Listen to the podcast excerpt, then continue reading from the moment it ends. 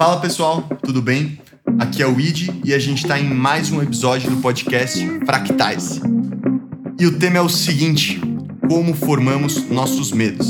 Então, eu, Id Miguel, Daniela Dutra, Felipe Wasserman e Alexandre Valverde estamos aqui para contar um pouco das nossas experiências com pessoas neurodivergentes. Para te mostrar que, na verdade, a gente não é tão diferente de você e ao mesmo tempo é muito diferente. Então vamos lá. Qual o medo que marcou minha infância? Acho que isso é um bom lugar para começar, porque ele é um lugar interessante porque é o início das coisas, né? E é muito legal a gente pegar e ver que às vezes os medos parecem só vão se renovando, né? Eles saem do mesmo de um lugar ali da infância e ele vai tipo ganhando novas caras. Como que muda o personagem? E acho que o meu medo de infância era medo do escuro. Eu tinha muito medo do escuro. E isso acho teve muito a ver hoje quando eu paro para olhar, né? Com essa coisa de pais separados muito cedo e tudo mais. Então tinha uma coisa meio de me sentir sozinho e o escuro me dava medo, ele não me acolhia. Apesar de eu, teoricamente, como autista, né, deveria gostar do silêncio do escuro, não deveria, mas se assumiria algo assim, é, é o contrário. A mente é meio acelerada, então no escuro, uh, e quando você está inseguro e triste, tudo que é barulho vira estímulo e tudo que é, é, um monte de associação vai sendo feito quando você vê se está ouvindo coisa que você não queria ouvir. é, e é muito interessante isso que você está trazendo, porque me fez pensar também em algumas coisas da minha infância. É, esses medos mais banais, assim, do tipo deixar o pé para fora da cama e achar que alguma mãozinha vai buscar, essas coisas nesse sentido. E eu lembro de um medo que eu tinha também quando eu estava mais ou menos na hora de dormir, que dava uma sensação que o tempo ele sofreu uma espécie de deformação, assim, era como se ele fosse elástico e ele ou esticasse ou comprimisse para um jeito diferente do modo como a gente sente habitualmente o tempo. Então me dava uma sensação muito esquisita, como se eu vivesse uma espécie de aceleração ali em alguns instantes. Eu dava, eu perdi um pouco a, a sensação de mim, assim, era meio esquisito e eu ficava com medo dessa sensação, assim. Então é interessante pensar isso porque é, alguns dos meus medos, eu acho, eles têm a ver com as minhas sinestesias quando elas não estavam compreendidas. E, e isso também era uma coisa que alimentava uma preocupação minha, é, que acho que eu vou falar um pouco dela depois, mas que exatamente por eu desconhecer esses fenômenos, assim, da sinestesia principalmente, né, que é essa questão de você receber um estímulo auditivo, por exemplo, e ter uma manifestação também visual, por exemplo, né? Então você ouve uma música e vê uma imagem. Eu tenho muito isso, né? Isso é bem comum em pessoas do espectro, tal. Só que eu não tinha essa clareza e eu ficava assustado quando essas coisas aconteciam. Então eu comecei a ter na minha adolescência medo de perder o controle sobre mim e de enlouquecer. E isso foi um medo que me atravessou muitos anos da vida e que na verdade só veio parar há muito pouco tempo quando eu fiz o meu diagnóstico. Então há cerca de um ano. Depois eu conto essa história. É, foi engraçado você falar desse medo de enlouquecer, que é uma coisa que eu nunca tive, né? Medo de enlouquecer.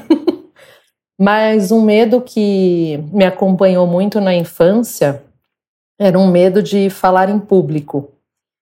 Mas era engraçado porque esse medo era principalmente era mais sobre ruborizar em público do que falar, porque no que eu falava, eu ruborizava. E quando eu ruborizava, porque eu sou bem branquinha, todo mundo falava que eu estava ruborizada. Então é, eu virava o pausa centro... de dicionário aqui, ruborizada. De, de enrubescer a pele, ficar vermelho, é isso, Dani? Não é conheço isso. essa palavra. É isso Maravilha. mesmo. Boa, obrigado. é isso mesmo. E aí eu ficava com extrema vergonha de ficar nessa situação de vulnerabilidade que para mim era maior do que falar em público. Então eu lembro na infância, óbvio, que eu uh, ainda eu não tinha problema de quando eu fazia teatro ou alguma coisa dessa natureza. OK. Mas por exemplo, quando um professor me chamava na sala, quando eu seria testada, né, vamos dizer assim, chamava na sala Daniela, responda isso, Aí era instantâneo eu ruborizar. Então era instantâneo as pessoas perceberem que de alguma forma eu estava nervosa. E aquilo me deixava mais nervosa. E aí as pessoas ainda falavam, você está ruborizada. Eu lembro de um.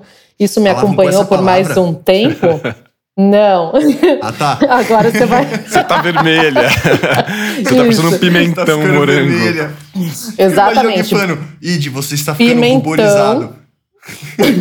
Gente, eu sou capaz Pimentão de falar assim. era verdade, né?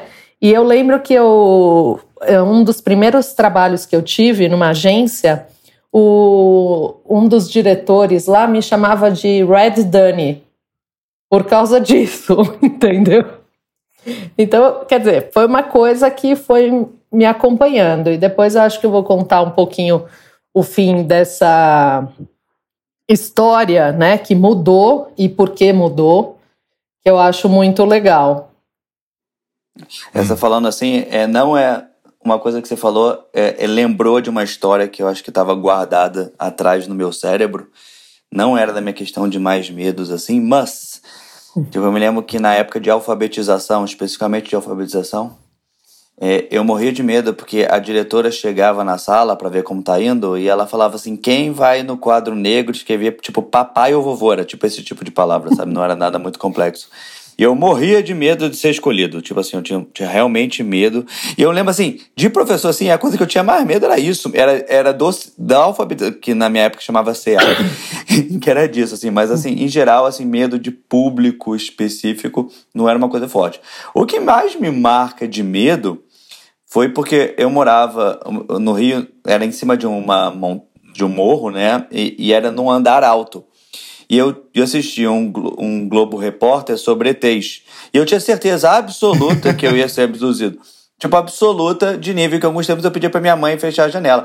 E aí é engraçado que eu tinha toda a explicação racional para isso, porque, tipo, eu olhava em volta e o meu prédio, e meu, meu andar, eu era o mais alto de todos. Então, para mim, não fazia nenhum sentido os ETs, tipo, me ultrapassarem para pegar outra pessoa embaixo. tipo, eu tô mais acessível aqui, sabe? Então, tipo, assim, eu tinha até uma explicação Já tô mais alto. racional para isso. E aí, só contando um caos baseado nisso, uh, a minha mulher. É, tem um cara que é mais sagista barra astrólogo que lê vidas passadas, sabe? Tipo, eu zero acredito ah. nessas coisas, mas eu tenho muito interesse em ouvir para saber a história que os caras já contar, sabe? Tipo assim, eu realmente acho muito legal. E ele falou que numa das minhas vidas passadas eu fui um ET. E eu achei super legal, porque conectou todo. Ele chegou a citar o planeta? ou, não? ele só falou ah. que vidas passadas, uma delas era ET. E eu falei, mas isso é legal? Ele, não, isso é muito legal e tudo mais. Aí a minha esposa falou, quando eu contei em casa, a minha esposa falou, cara, tipo, você pagou pra ele falar, porque é exatamente o que você queria ouvir. Eu falei, cara, sempre. Tipo, faz muito sentido, cara, como vou negar. É, fui, né? E aí faz todo sentido, até meu medo agora, fazendo a correlação, faz todo sentido. Nossa, eu já vi um muito pouquinho. astrólogo, mas nunca vi ninguém falar para alguém que foi um ET. Juro, Fê, é inédito. Somos raros, nunca. somos raros. Não é todo mundo que tem esse tipo. Eu, eu tava me perguntando, essa... esse astrólogo, você estava em São Tomé das Letras? Porque lá as pessoas avistam muitos Uf, UFOs. É, não sei, eu, eu, não queria falar UFOs, né? Parece American. UFOs. E aí foi UFOs, UFOs, OVNIs. uh, e o pessoal lá, cara, é sério que isso aí, viu? Mas realmente, esse astrólogo, carta única. Parabéns. Não, não, ou ele não tinha a energia que eu trago, claramente faz essa conexão. não. Sem dúvida. Ou outras pessoas não têm coragem de assumir essa verdade também. Pode ser que eu, eu gostei tanto que eu quis assumir. As outras pessoas guardam para si mesmo com vergonha.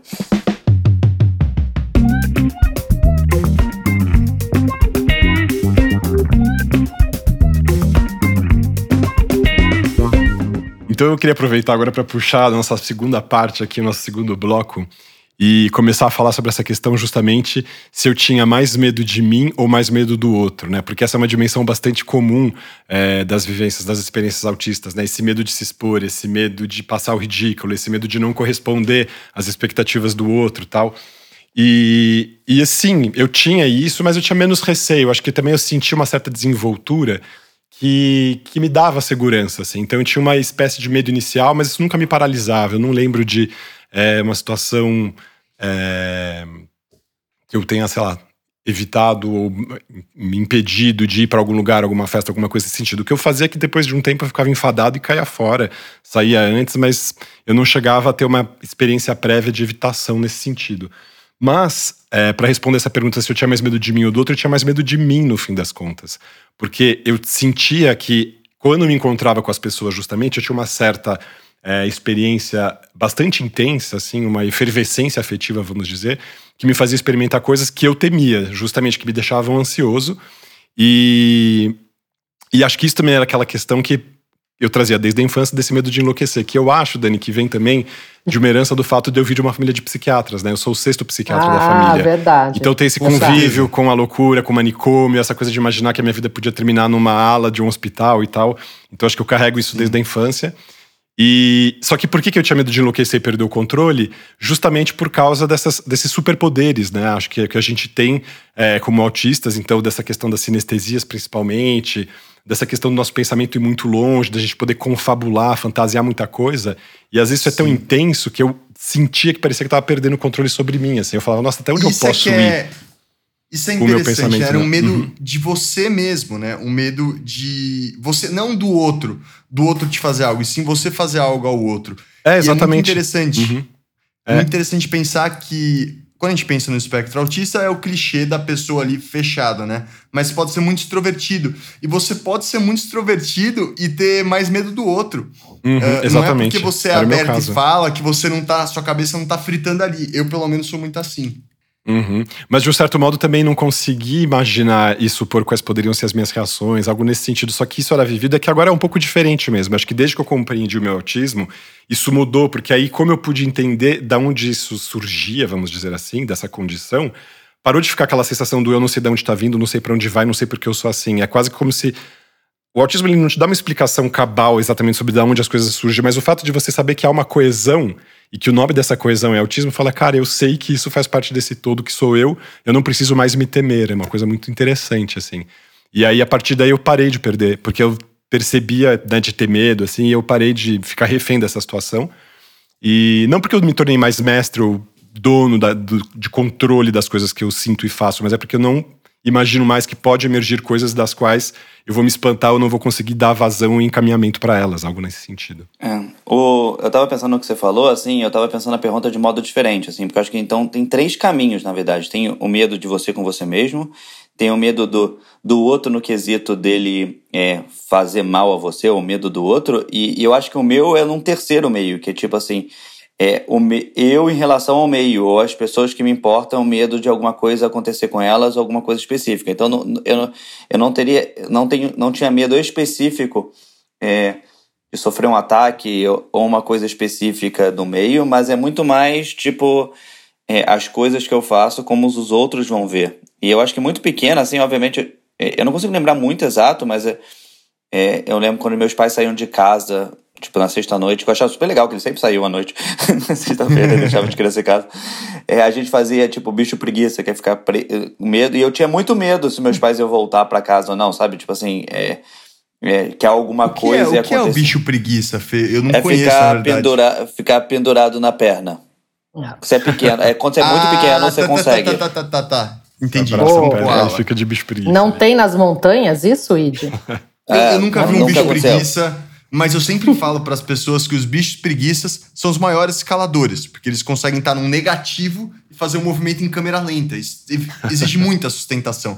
Mas, eu enfim, também conseguia fazer isso, eu também conseguia fazer isso na perna dos meus pais, então eu tinha essa habilidade. então, tipo assim, eu, eu acho que eu tinha muito mais medo do, do do efeito o efeito meio em relação a mim do que algum efeito. Tipo assim, eu não tinha medo que alguém fosse me bater necessariamente. Eu não tinha medo de alguém me infligir o mal. Eu tinha medo de, tipo, fazer alguma coisa errada e a impressão dos outros em relação a isso. Ou, tipo, o que, que os outros vão achar é, por eu fazer desse jeito. Ou, tipo, jogar bola desse jeito e as pessoas vão me zoar. Por... Tipo assim, é muito mais. Não pessoas. Tipo assim, era muito mais o medo do efeito do meio do que alguma coisa muito específica. Então é muito difícil quebrar se sou eu com meus receios próprios uhum. e estou terceirizando, se é uma coisa deles em relação a isso. Então, é, para mim é muito difícil fazer essa quebra muito clara, sendo uma pessoa que tenha necessidade do social, né, é, que gosta disso, assim, que nem gosta de ficar tão sozinho, assim, eu sou, eu sou ao contrário. É, essa parte eu acho que é, sempre foi muito marcante em fases diferentes, né? Medo de ficar sozinho, medo de arranjar namorada, medo de, de, de não arranjar, medo de que vai gostar de mim, medo, tipo assim, Sim. esses medos específicos. E, e, é legal ver que é aquela coisa, né? O, o ah. medo, na verdade, é uma insegurança de ser aceito, de certa maneira, e só foi mudando os personagens. Mas uma coisa interessante comigo, pelo menos, é que eu tenho mais medo dos outros, mas especificamente dos outros que eu tenho mais intimidade. Por que isso, né? Porque eu sempre vivi meio que, sei lá, essa contradição que era basicamente quando eu conheci uma pessoa, uma pessoa X, sei lá, esses dias fui na exposição no Ibirapuera do Patagossauro lá, dinossauro gigante. Aí a gente chegou no final, tava vazio, e eu, entrosa como sou, comecei a falar com o cara. Aí falei, não, não sei o quê. Comecei a falar várias coisas. O cara falou, nossa, mas como você sabe isso? Caramba, não sei o quê. Uh, aí das ampolas de Lorenzini, dos tubarões. Enfim, tudo muito natural, né? Eu não me sentia julgado por aquela pessoa. Mas, porém, com as pessoas que já me conhecem, eu tenho medo de falar. Porque eu acho que vão pensar, tipo, vão zoar, né? Tipo, oh, você sabe disso, não sei o quê. Ah, ele sabe. De... Pra tudo ele tem uma opinião, hein? É, né? Não sei o quê. E não é nesse lugar. Tipo, sempre foi nesse, num lugar de troca mesmo, de, de, de ouvir aquilo e a, bater em vocês, querer contribuir com algo, mas não querendo aparecer ou mostrar que você sabe. Então, é muito doido assim, porque meu medo é muito mais dos outros, mais dos outros que eu conheço. E claro, sempre o medo de medo do que eu posso fazer, mas no meu caso não é com os outros. Aí é mais no que você falou, Fê, de gerar algo nos outros. Do tipo, puta, várias vezes eu penso assim, só gostaria de sumir, né? Mas, como tem os outros, eu não sumo porque eu tenho medo do que isso pode gerar neles, entendeu? Mas eu não tenho medo do meu sumiço em si, do, do que isso vai acontecer e por aí vai. É bem interessante isso aí. Agora eu vou trazer um medo para vocês que vai ser bem particular mesmo aqui no nosso grupo. Que é o medo de ser abusada na rua, para não dizer estuprada. É, isso foi, eu acho que eu já parei um pouco com isso, é, isso agora, né? Enfim, mas eu lembro muito entre a minha adolescência até uns 25 anos, assim, eu tinha, eu tinha muito medo disso. Eu tinha muito medo de andar sozinha e um cara me abordar e acontecer alguma coisa. Tanto é que eu já tive episódios, e aí eu tive um episódio do ca um cara me seguindo uma vez, que eu tive que fazer um monte. Sabe aquela coisa assim, sai do metrô, fecha a porta, deixa o cara sim. sair. Tipo, entra Depois na eu fui no Bahia lugar. e fica esperando, fala tipo com o moço do caldo de cana. Sim. Aí eu entrei numa reunião, fiquei uma hora e meia. Quando eu saí da reunião, entrei no metrô, o cara estava lá, gente. E ele com uma Nossa. cara de psycho e uma bolsinha. Nossa. Foi, foi surreal. E talvez a partir até dessa experiência, que aí eu tive que fazer mesmo isso, descer, fingir que ia descer, não descer, não sei o que, passei, desci em outro lugar. É, eu acumulei um certo medo disso acontecer. É, embora eu não tenha hoje, né, e sou muito solidária com muitas mulheres que vivem isso até de forma diferente, né, porque o meu era uma situação muito, não era porque eu, eu me achava a última bolacha do pacote, que nunca fui, não era isso, né, mas sei lá, ela era uma é. vulnerabilidade ali na. Sim, que... total. O Dani, é, Claro que o seu lugar é muito mais intenso, mas de certa maneira é, eu venho sentindo cada vez mais medo de pessoas, do que elas podem fazer. Tá? Uhum. E uh, é bem legal agora para até falar sobre como lidar com esses medos. Né? Eu sou uma pessoa, eu escalo, né? Então muitas vezes eu vou pro meio do mato, eu e minha namorada. Eu não sei lutar, eu não sei nada. E eu tenho medo de acontecer algo. Ou, por exemplo, tô numa festa, chegou alguém muito folgado, um Zé Treta de dois metros de altura. O que, que eu faço, né? Uh, e aí, por isso, vai parecer viagem, mas eu comprei um taser. Porque o taser, ele é a única opção. O que, que, é um taser? O taser é aquela é arma de choque, sabe? Ah, você tá de brincadeira. Te juro, porque pensa comigo. Imagina, uma pessoa vem aqui me fazer, quer me fazer Pelo um negócio agora, quem ouvir no podcast, ninguém vai te atacar. Já, já, isso serviu como modo de segurança dizer que tem um taser, já tá é um marketing É, já tô avisando. Exatamente. Mas eu falo para todas as minhas amigas do taser, porque, imagina, né? Vamos supor que você é uma exímia lutadora. Uh, beleza, você tem grandes chances de sair daquilo, mas tiver mais de uma pessoa, você rodou e ainda tem a margem de erro, né? Uh, vamos supor que você tenha uma faca. É, não é que nem em filme, você enfiar uma faca em alguém, a pessoa vai viver bastante tempo. Ela vai conseguir tirar aquela faca e fazer muitas coisas bem chatas, né? Se você tiver uma arma que é ilegal, né? E, e, outra também, uma arma não mata de primeira que nem nos filmes, tem que ser um tiro bem certeiro, né? Ou seja, a única coisa que vai ser eficiente é um taser, porque você não mata a pessoa, você não precisa se machucar, agredir, ela só apaga, tchau, bye bye Brasil, fui, entendeu? Mas eu, eu tinha que saber um disso. Fazendo apologia é, eu tenho elétrico. que fazer isso antes. tinha é. que ter sabido disso antes. É, é, é, é porque assim, como mulher, sabe, sou uma pessoa muito vulnerável. Eu trago num tom de zoeira, assim, mas já entrando aí no próximo tema, que é essa coisa, como lidar com esses medos que estão aí com a gente. Esse meu medo foi uma maneira, o taser foi uma maneira. Eu sei que eu nunca vou usar ele, entendeu? Mas, tipo, só de eu saber que eu vou ter algo a recorrer caso aconteça algo, já me dá uma aliviada.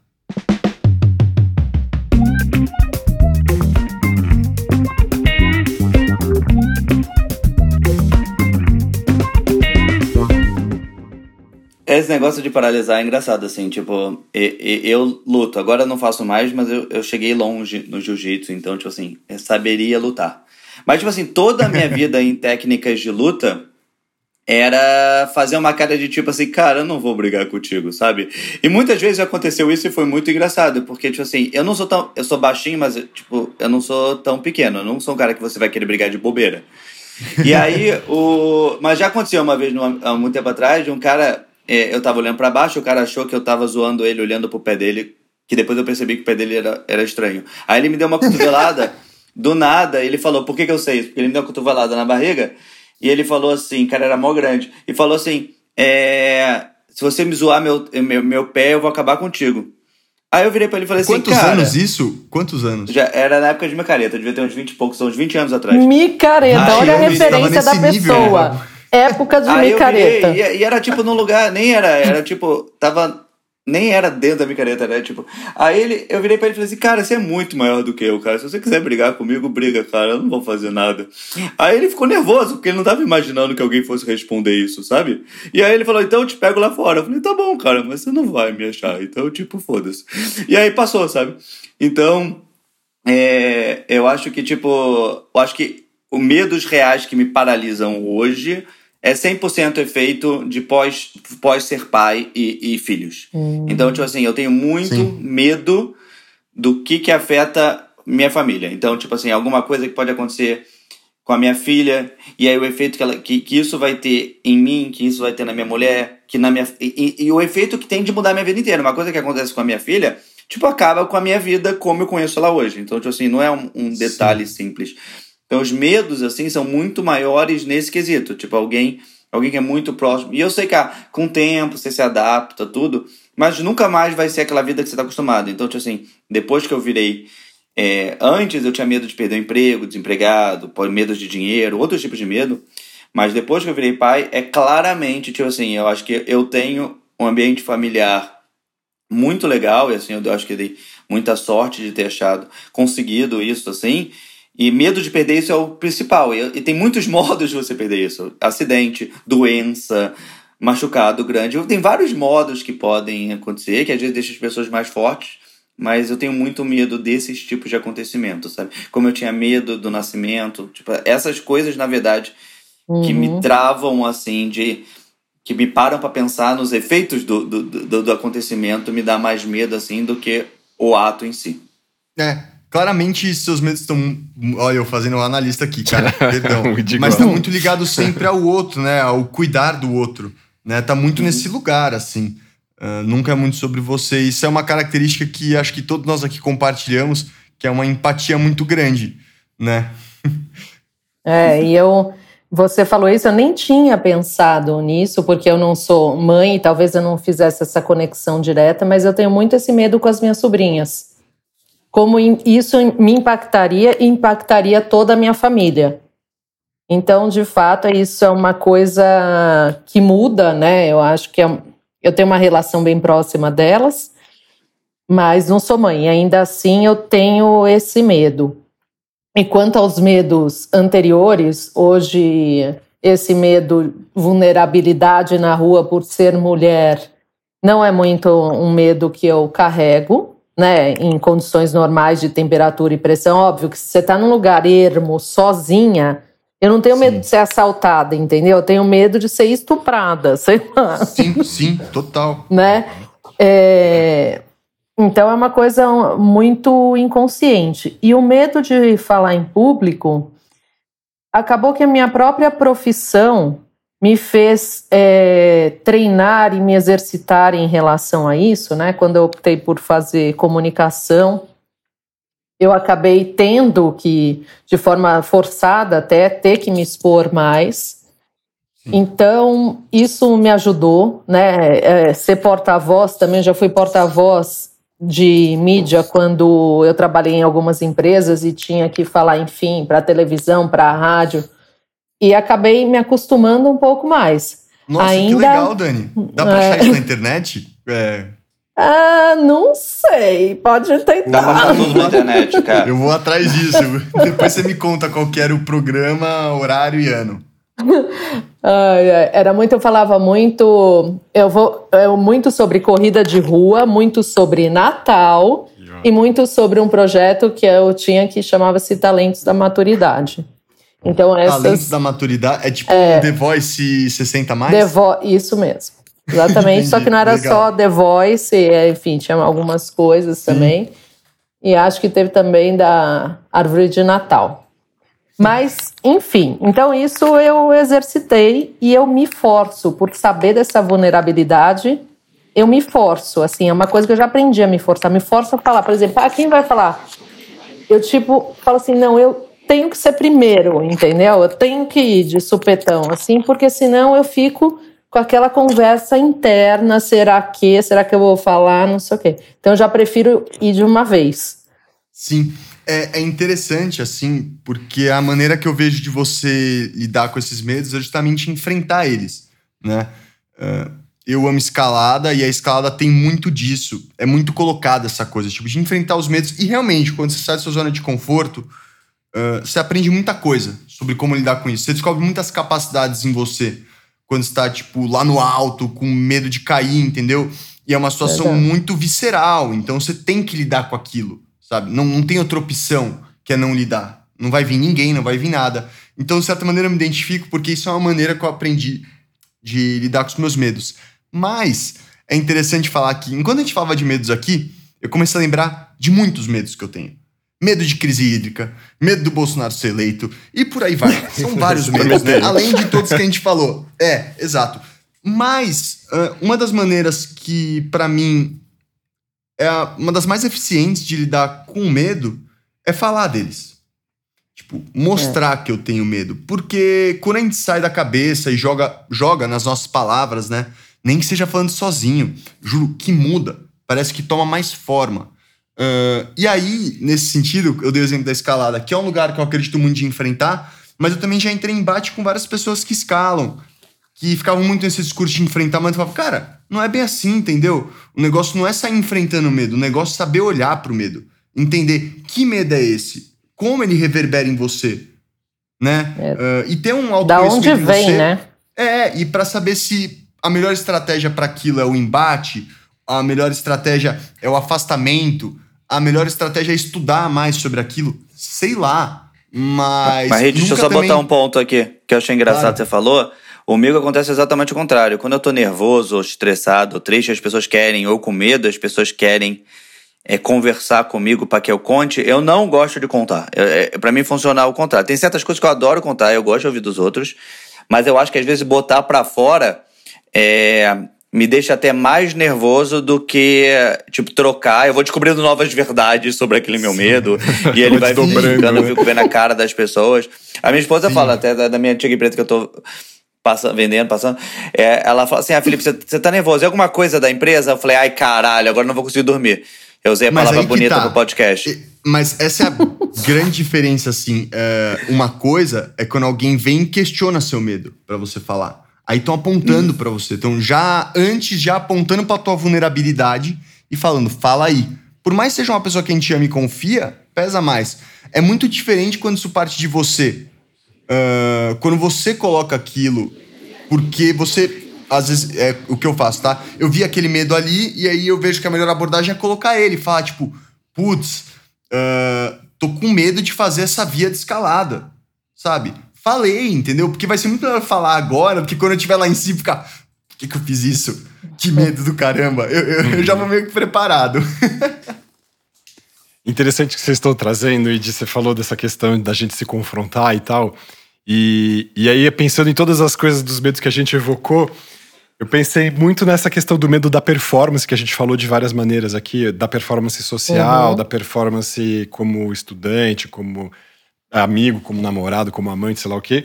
E aí, eu vou trazer uma outra dimensão do medo que a Dani trouxe dessa questão do medo sexual de sofrer um abuso, é, por muito tempo, eu tive o medo de não performar bem sexualmente, assim. Então, aquele medo de você não ficar excitado num date.